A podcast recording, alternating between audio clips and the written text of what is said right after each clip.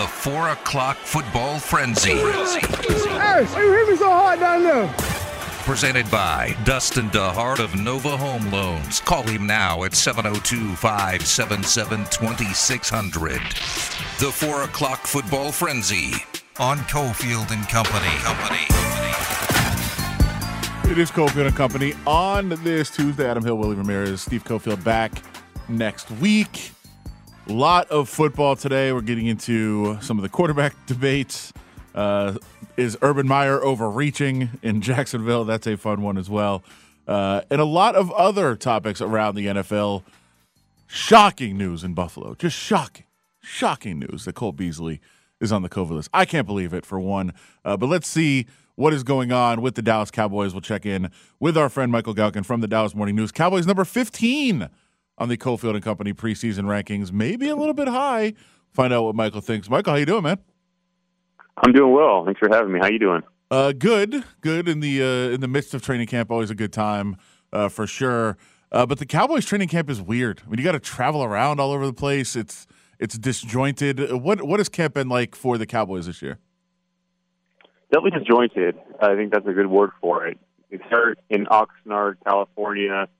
They fly to Canton, Ohio, and you don't really fly directly to Canton, Ohio. So they flew to Cleveland, and they took a bus to Canton, and they flew out of Canton into L.A. and then LAX. They, I think they bus, or that's exactly how they got back to Oxnard, and then recovering a day, and then the LA Rams come into town, so they have a joint practice.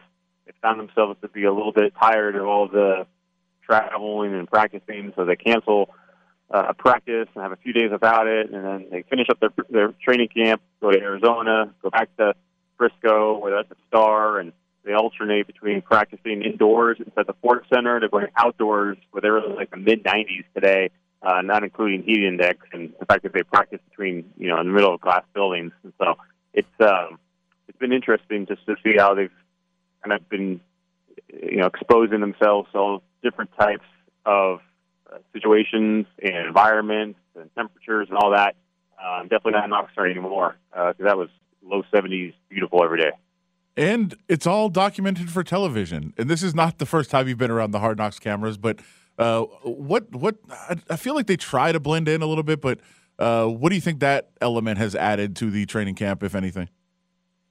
It definitely is noticeable. Uh, as, as much as the Hard Knocks crew, you know, the NFL films, they're the ones who produce the show. Uh, NFL films, you know, as, as effective as they, they do and deserve a lot of credit for doing it in terms of just kind of being you know, flies on the wall and, and not being too noticeable and being respectful of the organization and coaches and players' space.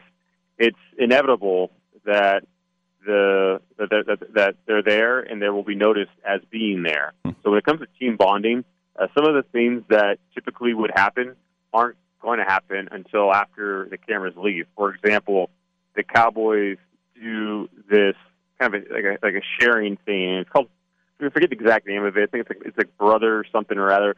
Um, but one player will stand up in front of the entire team and talk about you know where he's from, you know, a moment of his life that you know defines him, and maybe the most embarrassing moment of his life. You know, just kind of some of it can be really light, other of it can be kind of heavy but it's just a way to get to know the person with whom you're sharing a huddle, with whom you're sharing a locker room. None of that is happening right now. Uh, the, specifically, Mike McCarthy is making a point to avoid that sort of team building, team you know, individual sharing of, of own stories until after the Hard Knocks cameras leave, figuring that guys probably won't be as comfortable sharing that sort of thing when they know that it very well could be broadcast to hundreds of thousands of people. Um, and so they're just, you'd rather not do an activity if guys aren't going to be comfortable you know, participating in it. So those are the sort of things where, as, as, as effectively as Hard Knocks does at you know, not being part, the center of the story, it's inevitable that they are noticed because they are there, and the Cowboys adjust accordingly. So, two things I feel like I've learned from the first couple weeks of Hard Knocks is Dak Prescott will never again be healthy, and CeeDee Lamb might be the greatest player to ever play in the history of football. Uh, either one yeah. of those anywhere close to true? Um, I mean, CeeDee looks fantastic. Okay. Um, I think we've, we've gotten a great reminder over the past week of what Amari Cooper looks like when he's healthy, and he's the number one wide receiver on this team. You know, not just in I think dollar amount, but I think we probably should you know pump the brakes a little bit on the CeeDee hype train, somewhat. It, it, it, only to say that to say that it's not like he's the only show in town. Uh, where the Cowboys are really loaded at wide receiver between CeeDee, between Amari, and between Michael Gallup. If this is going to be the final season, uh, the Cowboys believe that they'll have all three of those guys together. And uh, you know, with Michael Gallup scheduled to become an unrestricted free agent in March, the Cowboys either need to retain Gallup and say goodbye to Amari Cooper, or keep Amari Cooper and say goodbye to Gallup. Um, so I think just um, you know the, the you know there's no doubt that Dak Prescott is, is going to be fine for Week One. Uh, Cowboys are extremely confident in that. Um, you know, CeeDee Lamb is still a young player, still making you know the occasional mistakes, might drop the occasional punt or you know that sort of thing. But he looks he looks special. Um, there's a reason why uh, you know people are hyping him up uh, in Oxnard and, and here back in Texas. Um, he he looks like a special player. Michael, so I as a uh, near lifelong Cowboys fan that I am uh, since going back to 1976. I've lived through so many disappointments. I've oh, learned stop. to learn to accept or or try to predict what what's going to be the the linchpin for the disappointment. So for us Cowboys fans that are go into a season hopeful but somewhat anticipate the dreadful what could it be this year? What is what what is there? You know, you always put you pinpoint a sleeper on a team that that will maybe be emerge to help a team. What what is the the one concern that's not necessarily out there, but on your radar that the Cowboys have to be wary of or that have to address that maybe hasn't been put out there that could be somewhat that linchpin to to you know somewhat being a them leading them to a disappointment if it doesn't come through or it doesn't happen. Is there something sure, out there? I think, yeah, well, I, I think I mean, there's. It's always tough to tell where the exact leak will come from, but you know, every NFL team's roster is you know an injury or two away from from being exposed and, and starting to spring that leak. Um, but I think if you look at you know the obvious answer is like the defense because obviously that's you know something that uh, a unit that was historically bad. But I think you're looking for something a little less obvious. Um, and, and how less obvious is, I'm not sure, but uh, the, the center position for the Cowboys, uh, they have Tyler Biadasz, second year player who they feel really comfortable in, and he's going to be the guy who will be starting week one against the Tampa Bay Buccaneers.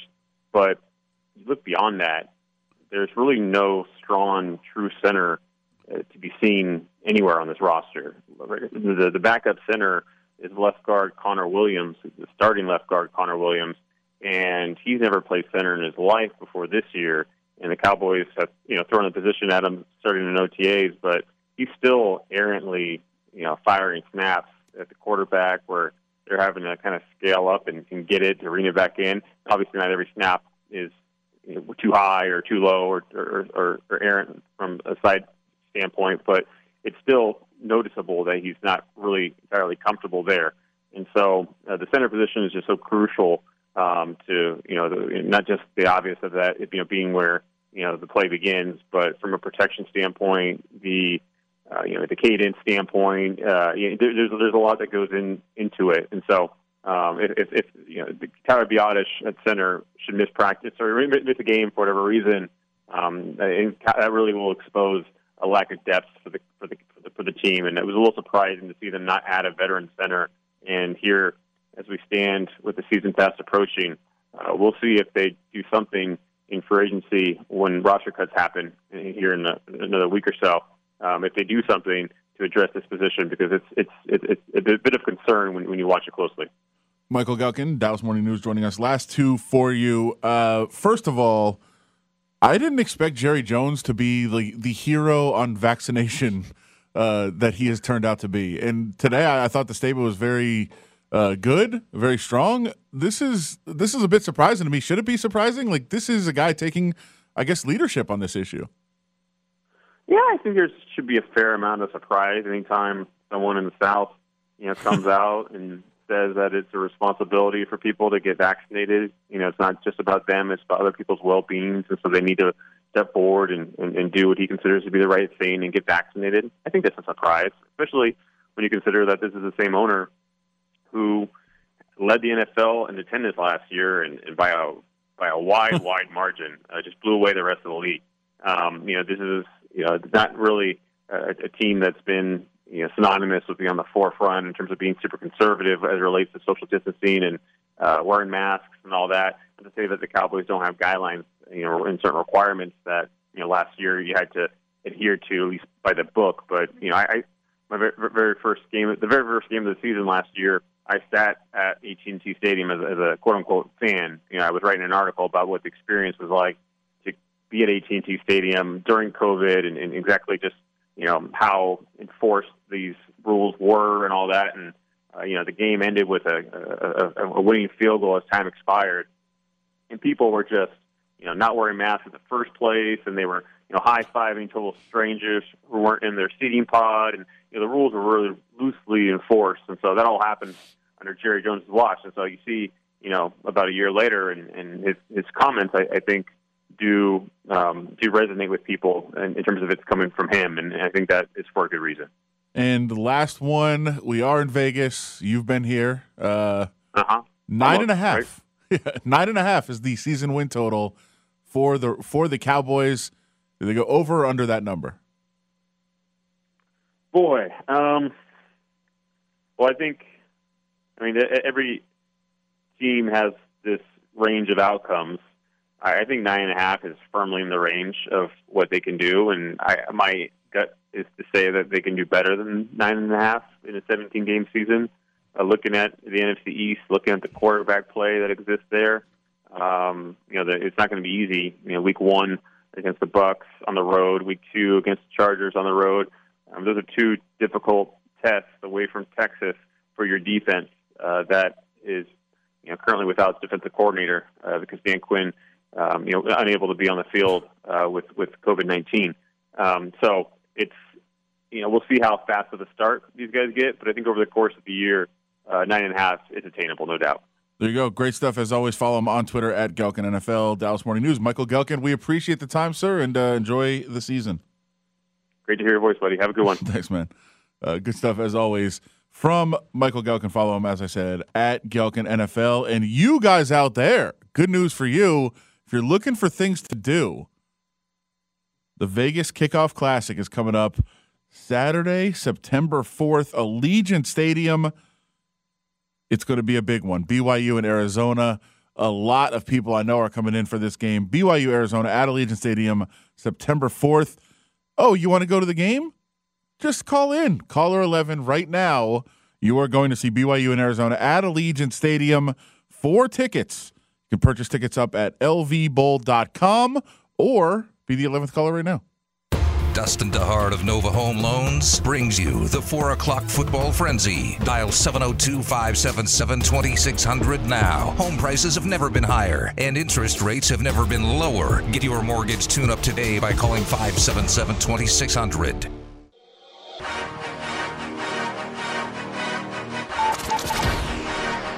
Right now, we're going to look at our injury situation at linebacker. We had two really good practices against the Rams.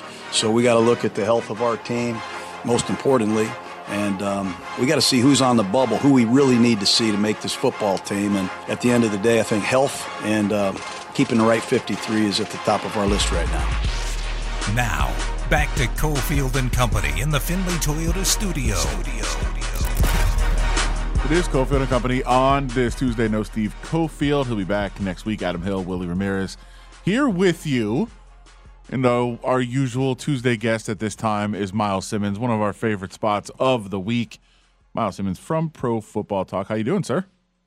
I'm very well, Adam. That's so nice that you always, you know, you, you get that in there that it's one of your favorite spots of the week. I appreciate that. I said one of. We only have like five regular spots, so I mean, Oh well, you know. hey, I'll take. You know what? I'll take top twenty percent, man. That's not bad. uh, Myles, are you? I guess I don't know. Yeah, it's, it's not bad. Uh, are you as shocked as I am that Cole Beasley is on the COVID list?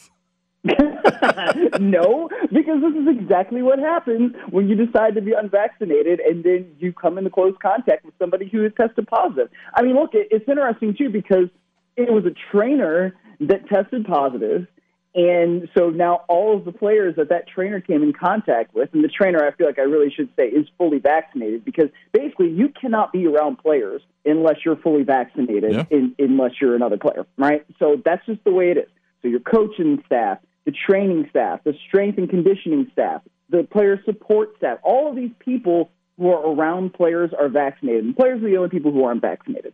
So Cole Beasley is going to come in there and he's not vaccinated. And well, if somebody tests positive and he's around them, then lo and behold, he's got to go away for five days. And that's why, you know, we keep saying it. You may say that this is a personal decision, but not only does your personal decision affect the rest of society, it affects your availability for the team. Because again, if you've been fully vaccinated, he wouldn't be on the shelf right now. So no, I'm not surprised to answer your question.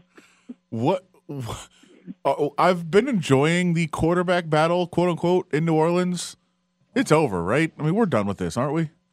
I hope so. I mean, uh, I never really thought that Taysom Hill had a chance, and I guess that's just me, like knowing how quarterbacking in this league works. I mean, I, I feel like people forget that Jameis Winston is is basically a year removed from throwing for five thousand yards, right? And the only reason why he wasn't still a starting quarterback is because he couldn't keep stop giving the ball away at thirty interceptions. But if you cut that down to even 15 interceptions, I, you're probably considering him one of the best quarterbacks in the league. And 15 interceptions in today's NFL is still kind of a lot, but I think that Sean Payton can live with that if Jameis Winston is going out there and looking like he did yesterday, where he can really put the ball down the field in really good spots for the wide receivers to make catches. So, yeah, I, I you know, if you want to run an offense with Taysom Hill that is gimmicky and all those things, like you can do that.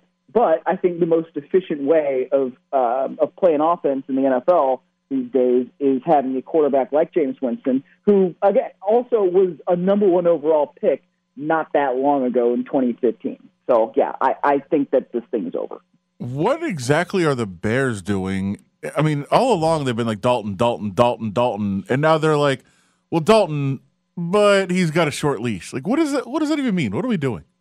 I don't really know, and it, it kind of reminds me of uh, the situation with uh, the Arizona Cardinals a couple years ago, where Sam Bradford was there to keep the seat warm for Josh Rosen, but I mean Bradford was just so mediocre, and really he was bad. I mean, I was there. It was week two in 2018. They were playing the Rams, and they got shut out, and Sam Bradford couldn't do anything. He couldn't move the ball. He probably wasn't fully healthy anyway. And then either a week or two after that, they started to go with Josh Rosen. I feel like it's going to be sort of the same thing. Not that Andy Dalton is as bad as uh, Sam Bradford was that year, but when you've got somebody in Justin Fields who has not looked overwhelmed when he's been out there on the field, and he's made some good throws. You know, he's slid around in the pocket a little bit. Has he looked like a rookie at times? Yes, but I, I feel like you know by the time you get to October and I think what don't they they come and they play uh, the Raiders either in Las I don't remember if they're in Las Vegas or if they're in Chicago, but I think by the time they play the Raiders, whenever that is in October,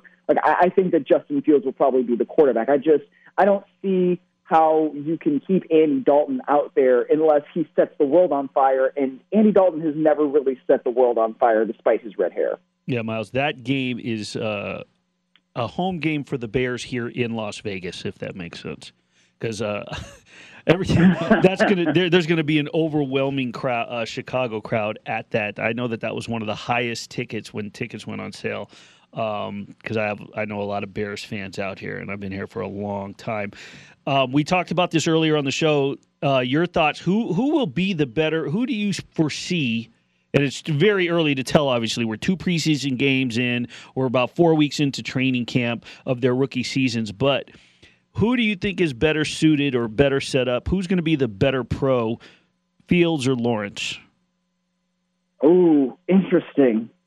Uh, I would have, I would be able to answer that question better if I knew who their coach was going to be in three years.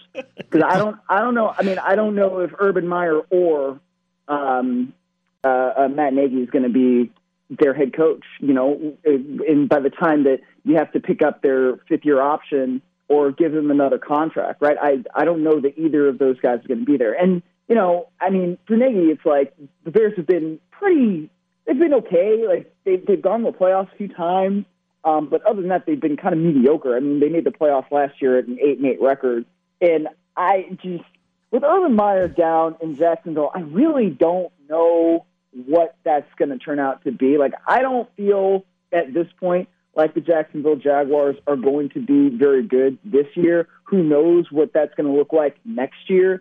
Um, I think obviously both of those guys are really talented um, in terms of the quarterbacks, but I, it's I'm going to go with Fields, but I, with the caveat that like if the next new hot shot, you know, coach comes down, offensive minded coach goes down there to Jacksonville and has Trevor Lawrence, then that could be a really good pairing. But at, at least right now, I'd say Fields.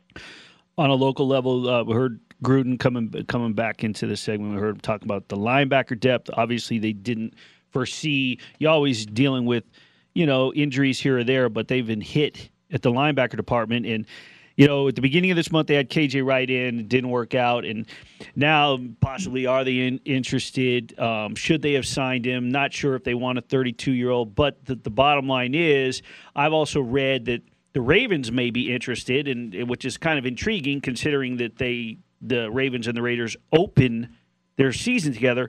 What is the deal, or have you heard anything as far as KJ Wright, where he could land, and uh, you know, as far as the Raiders linebacker depth. Is there any talk out there that you're hearing?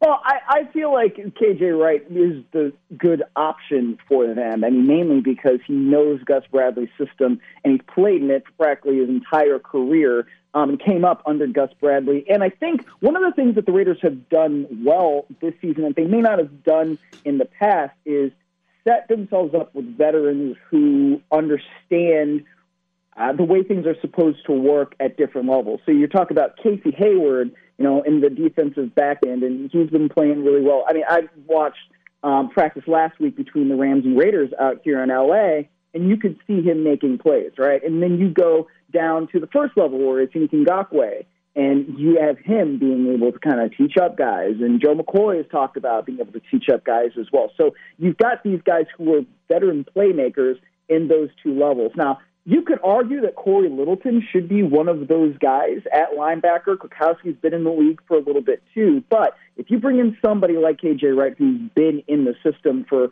as long as he has and has shown an ability to still make plays, I think that that really gives you somebody on each level of the defense, whether it's the line, the linebackers, and then in the secondary, where you can say, yes, this is some, this is a veteran who knows what to do, who can teach these young guys up and can still make plays. And I think that that's really important. But I, I will say, you know, it, it's interesting right now, at least, that the Raiders' defense, is when I saw it in practice last week, looked a heck of a lot better than I might have expected it to um, going up against that Rams offense. And look, it, it seems like these guys can start making plays and they can start doing some things. And you don't need the Raiders defense to be, you know, top flight for in order for this team to make the playoffs. Now, would you want it to be? Of course, but you know, if this if this defense gets up to average, then the Raiders are probably a playoff team in the AFC. So I, I think that it really does have a chance to happen. Wow, that's uh, quite a statement. Are you going? You're taking the over seven and a half then? Yeah, you know what? I, I would, and it, it's. I, I'm not. I, I said this to a buddy last week, and they're like, "Are you kidding, Myles? Like, come on, you know better than this." And maybe I'm putting too much stock into one practice, and it's one practice. That is what it is.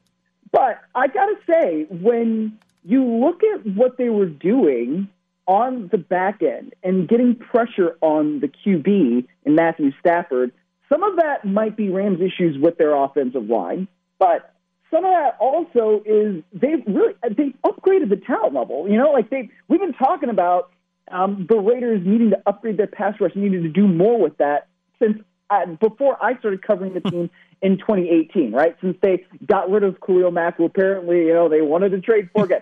so it, I think that they've done the requisite things that they had to do. Now, will they be able to take care of that over a 17 game season? Will things get start to get figured out? I, I don't know, but I, I do think that the defense looks like it has improved, and I think that there's a good chance, you know, that they could win 9, 10, 11 games, they should be in that range and then make it to the postseason. There you go. Good stuff as always. Myles Simmons, Pro Football Talk. Now you know why it's one of our favorite segments of the week, uh, for sure. I know. Uh, I just said some positive stuff about the Raiders. well, that's the only thing I didn't like. Uh, you, you've got. No, I'm kidding. Uh, you, what do you got coming up on Pro Football Talk? Uh, we'll, we are back on uh, PFT Live. Uh, we've been back for the last week after the Olympics, so you can check that out on NBC Sports Network uh, starting at 6 a.m. Pacific time. You can also catch it live on Peacock if you really want to wake up at 4 a.m. Um, so, yeah, that is there. And always, as always, we've got you covered with all your latest NFL news at ProFootballTalk.com. And I am the world's biggest advocate for Peacock, Myles. Uh, I did hear something today that concerned me. I might have What's to. that? I might. Well, I don't want to say it because I don't know if it's true or not. I don't want to slander them. Uh, if it's And, true, yeah, don't get me in trouble. exactly. If it's true, I'll be very upset. But as of right now, I am still the world's biggest fan of Peacock. I tell everybody to get it. It's amazing. Uh, but we'll see if they really mess with me. We'll find out. But uh, so far, so good on Peacock. I love it. Absolutely. The exclusive streaming home of The Office. Well, it has to do with that. But I will. Uh, Oh. I'll hit you up off the air. We'll talk. We'll talk to you later. Thanks, Okay, Myles. sounds good. That's it. Bye. Bye. Good stuff from Myles. Uh, we'll come back. Fat pack time. Cofield and Company. Finley Toyota. They'll do anything to sell you a car. No Toyota problem is too tough, too large, or too small. Keep your Toyota running like a Toyota. Who better to talk about food than these two? It's the Fat Pack on Cofield and Company. Brought to you by Nova Home Loans. C'è la luna in mezzo mare, mamma mia, mi maridate. It is Cofield and Company. Sounds like a like a CD Willie has in his car. Sounds like something I would play on my Instagram story with one of my meals. It's true. It's very true. uh, Did you see them the last two nights? I'm just curious. Did you happen to tune into this, the, the dinners the I'm last sure? I did. Had some T-bones. One Oh yeah, yeah. You had a lot of stuff going. Oh, you yeah. had definitely some music going with it. yeah. It wasn't like this though. I don't think. Oh, it's Frank Sinatra. Okay. Some T-bones. I got. I have a new aerator for my decanter for for the wine, Oh, and then I have the too. magic wand, where you stir it in the you stir it in the glass, and it removes the sulfites. So like last night, I poured half a bottle of wine into the decanter, aerated while I was cooking dinner, and then each glass stirred the wand, removes the sulfites. Woke up four o'clock this morning, go do cardio. Didn't even feel it. Didn't even have Wow. the hint of headache. Wow. Wine gives you wine doesn't give you a hangover, but it gives you like a wine. It reminds you in the morning that you had wine. I just woke up and went right to the gym. So oh, I feel like going to the gym helps you not feel it in the morning. Also, also. yeah, I kind of you go to the gym every morning, you're not feeling the hangover the next day. Jordan gave me crap to remind me that alcohol has empty calories. There are no fat, carbs, or pro. There's no there's they're empty calories and they just store as fat. So he said, so you're not going to be able to burn anything if uh, you know because he texted me mid dinner. And by the second glass of wine, he said, uh, "Are you still following your weight loss goal, or what's the deal?" Because he knows that the goal is Monday Night Football, September 13th. Huh?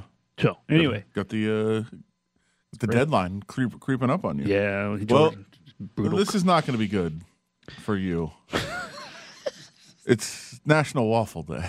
yeah, That is definitely not good calories. no chicken and waffles. Waffles are delicious. Mm. You have to you got to make them protein waffles. Then and, and you got to work it into the carb intake and work it in with the workout. I've already done all that, so no, they're out for me. But this is definitely a topic we can discuss. Now, how? I mean, we've I think we've done this a hundred times, but how would you rank waffle, French toast, pancake? Well, considering when I would go into a restaurant, how I would, it depends on like if you're making them or if you're ordering them. And I don't know if I've ever gone out and ordered waffles other than chicken and waffles if you're going out for chicken and waffles. I think most places that I'm going to order pancakes. Um, if I'm going to rank them in terms of going out and about and ordering them, I might have to go pancakes, Okay, French you- toast, you're already, waffles. You're already, you're already but, off. but at home, There's not a right. There, there's not a right answer for number one, but everyone agrees pancakes are the worst, objectively the worst of that group. well, at home, that that, that definitely is at the bottom. well, it's always should always be at the bottom. I, I don't. I just I sort of disagree because I don't go out. I don't go out to if I'm going out for breakfast and it's going to be one of those three. I'm going. I'm probably going to order. I'm going out to order pancakes unless I'm getting chicken and waffles. Oh, no chance. Yeah. This is ridiculous. Now, if I'm Who's at, ordering? Pa- First of all, I know of a couple places. It's been man, I'm I do definitely miss uh some, some All these some yeah, stuff yeah. for sure.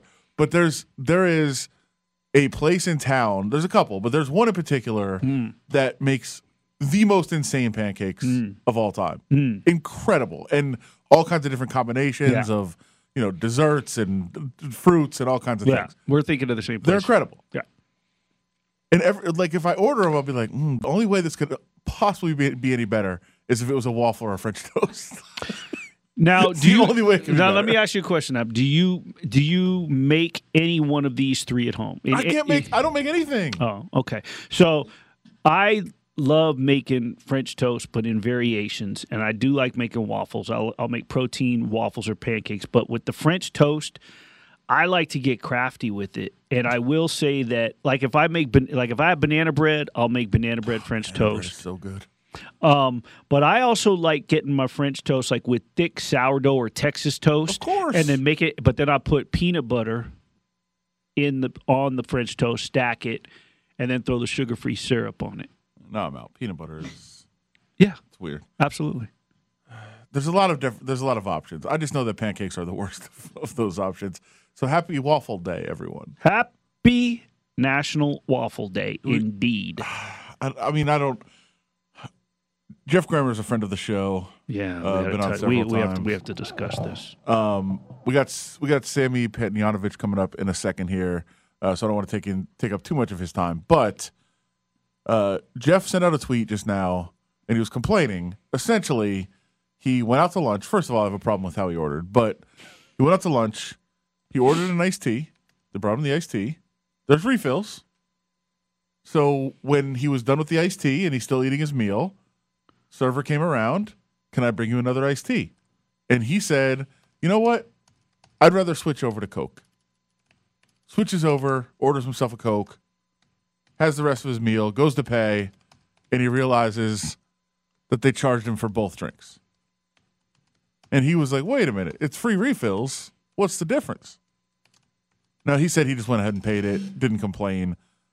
I absolutely know somebody here that would complain. Get it fixed on the bill. That person's name is Willie. How would you have handled this? Like I, I, I probably would have just paid and been annoyed about it. I don't think that's how you would have handled it. No, that wouldn't. It would not have been on my bill.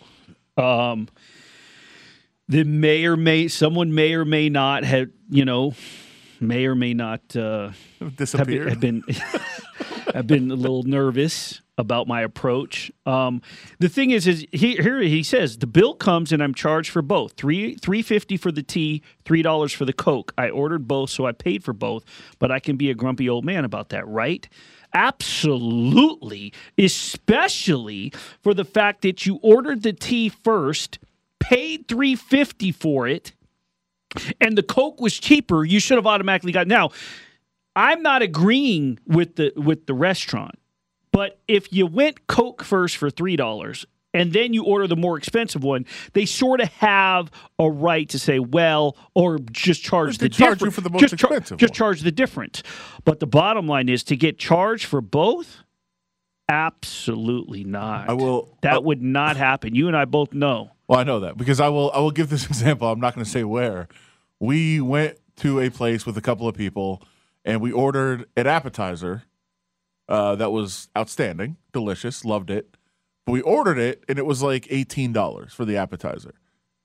When we got the bill, it said forty five dollars, and I was like, "Wait a minute! It was eighteen dollars on the menu. What happened?" And when we asked the server about it, she Oh, said, "Well." I forgot about that. you guys had, you know, the, the is usually for two. You guys had six people at the table, so we just brought you like a, you know, expanded appetizer order for six people instead of two. We're like, wait, you didn't even ask us. You did, you just brought that. What if only two people wanted to eat it? I did get that change. Like, what are you didn't I? doing? And yeah, you definitely got that. You're like, we're not paying for this.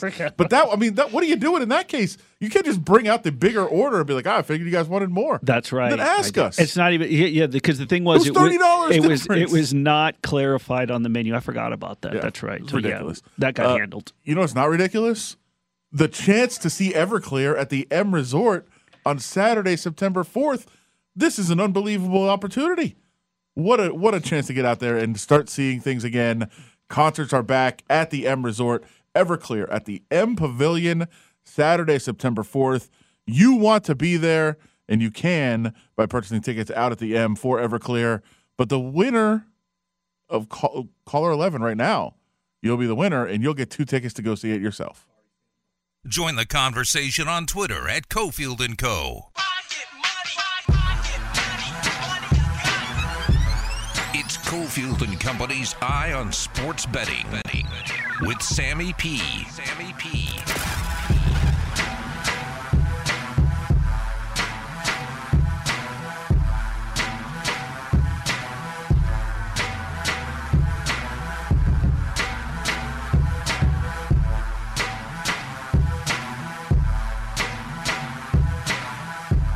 back here at Cofield and Company on this Tuesday. Adam Hill, Willie Ramirez, Steve Cofield back next week.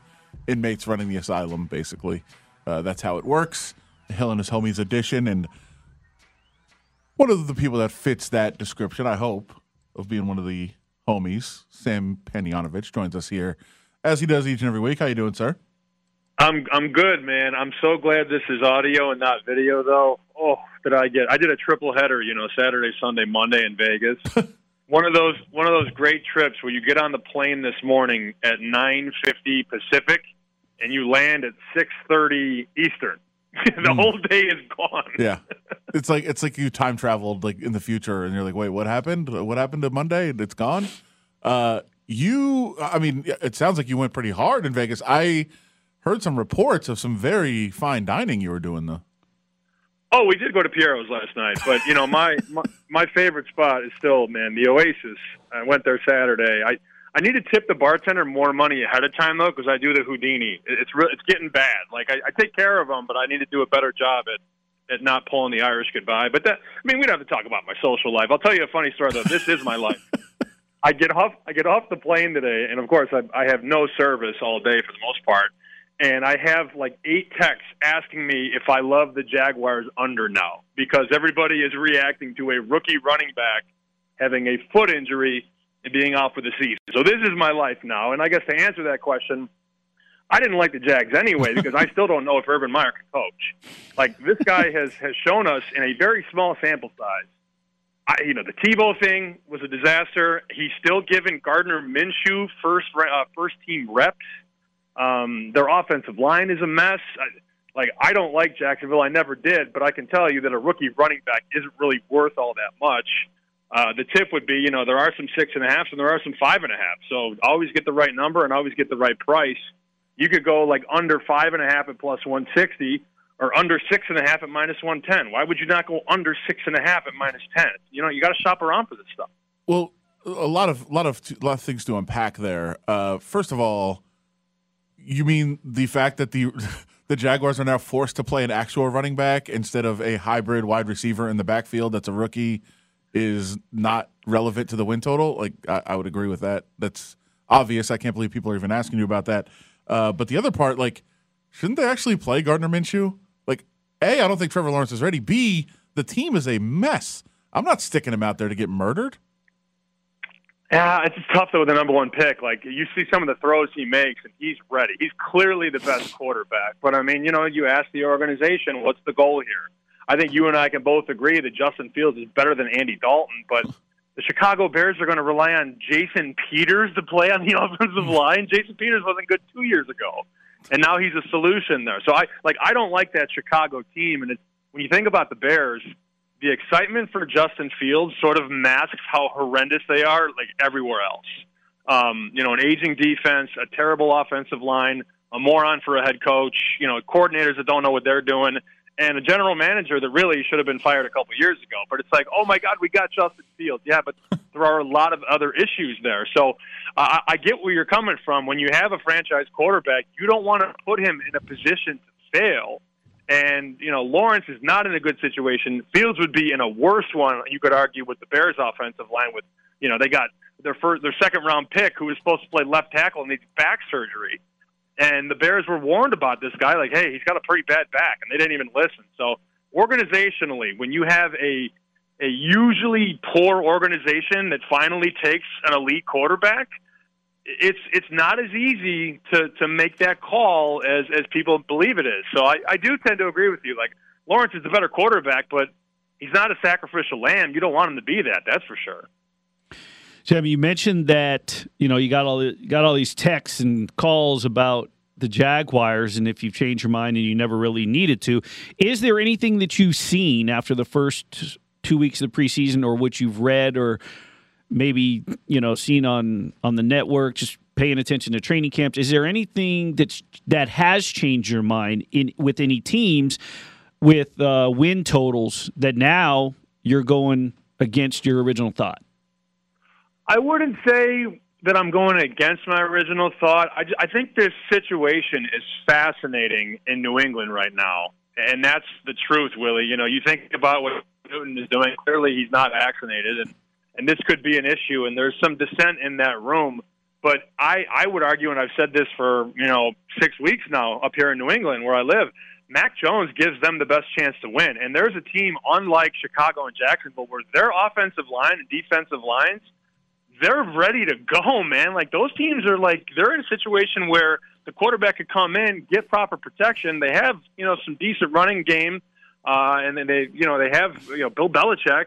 Uh, if Mac gets more skin in the game, I like New England to win ten or eleven games, and you can still find some nines and nine and a halves.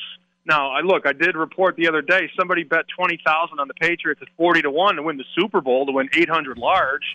I'm not going to go insane like I'm not going to say they're going to win the Super Bowl, but that's a division where the Jets are still the Jets, and there's some regression coming for Miami with Tua. Like remember, Tua last year he had to have his hand held a lot of these games, he got taken out a lot of those games third, fourth quarter when they put in Fitzmagic. So that's a division where there are some wins on the board, and Cam Newton can't hit an open target, you know, five, ten yards away. So. Uh, this is going to be a situation where if, if Cam is out of flavor there and Mac gets more reps, that's a guy who I think is better than people think, and I would be more inclined to go over nine, nine and a half with Mac instead of Cam. Even though Bill probably wants to start Cam week one, Mac unleashes this offense because they're really running two different offenses. With Cam, it's like a high school offense. It's like you know the Wildcat almost at times, or like the the Wishbone. With Mac, he's in the spread, man, and he he makes quick decisions and quick reads and accurate throws. It's two different offenses but Mac Jones gives them a better chance to win long term this year. That's that's how I feel. Well, I mean, if if you think they can win eleven, interested in betting them to win the division because you talked about regression in Miami. I can see some with the quarterback in Buffalo, uh, and also they're a mess with the vaccination issue. They're fighting with each other on Twitter. That can't be good in the locker room. It can't be. I, I know you're not high on Josh Allen as uh, as some other people around the world are. So I knew you. I knew you were going to come with that heat with Cofield out of the way. But um, I, that's one of those teams where you know they're so sexy in everybody's mind. Like, oh, like that, they can win the Super Bowl this year, and you're like, uh, I don't know about all of that. You know, like they're a very trendy, popular team, and and I'll tell you another team that that's getting too sexy is the Chargers. Like. Yeah. I, some hobo the other night was like, "Hey, I kind of like the Chargers." I'm like, "What is this guy talking about?" You know, like, you know, he's like uh, Justin Herbert for MVP, and then he falls back asleep on the curb. I'm like, "Oh my god, everybody's on the Chargers now," and that makes me nervous. Um, Buffalo, I will say this: their play calling there, their schematics. I think their coaching in Buffalo, the OC and it's the amazing. wide receiver coach and, and all that, they're good. Yeah, but I, I don't think the team is as great as everybody thinks they are. Um, there's a lot of people going into Vegas and betting Buffalo they're betting Buffalo to win the conference, to win the Super Bowl, and they're betting Josh Allen to win the MVP. And, and I'm not there yet. I'm not there yet. Uh, last thing before we get you out of here, and uh, great stuff as always. Uh, any panic about the Red Sox right now? Oh, for sure. I mean, if you listen to local talk radio, the season's already over. um, but when you go back to the trade deadline and they have a half game lead on Tampa, and a seven and a half game lead on the Yankees. We haven't even made it a month yet, and they're in third place. So so that's an issue. But in all reality, you know they're still favored to make the playoffs. I, I made a bet the other day: Red Sox minus one fifty to make the playoffs. On July thirtieth, they were minus five hundred to make the playoffs. The schedule is very very simple. They get the Orioles six times. They get the Indians six times. They get the Twins three. They get the uh, the Nationals three. The Mets two. That's 20 games right there. They're going to be favored in 17 of those 20 games. So they're in the driver's seat to make the playoffs. I don't know about them long term, but as far as Boston against Oakland against Seattle for that final wild card, Boston is its worst enemy. And if they lose, it's their fault. Like they're in the driver's seat here, and you can still find them like minus 160, minus 170 to make the playoffs. Given where that number was and where it is, I think it's a good time to buy low. I like them to get in. I don't know how far they can go, but I do like them to get in. There you go. Great stuff as always, Sam. Where can people find your stuff? They can uh, follow me on Twitter if they'd like at SP Shoot, and they can see me every August at Oasis in the uh, on Trop and Decatur. I can attest. luau. I can attest. It's a good time and uh, highly recommended. Great, great spot here in town, and uh, you might even see Sammy P there. So that's that's nice. We'll appreciate it, man. We'll talk to you soon. Get some rest. You got it, see boys. See ya. See ya. Great stuff as always. Sam Panayotovich, SP Shoot, up on Twitter. Come back, Big Five time. The crew over at Findlay Toyota speak Spanish, Thai, and even Persian. In fact, they speak 14 different languages. Come in and talk the universal language of big savings today.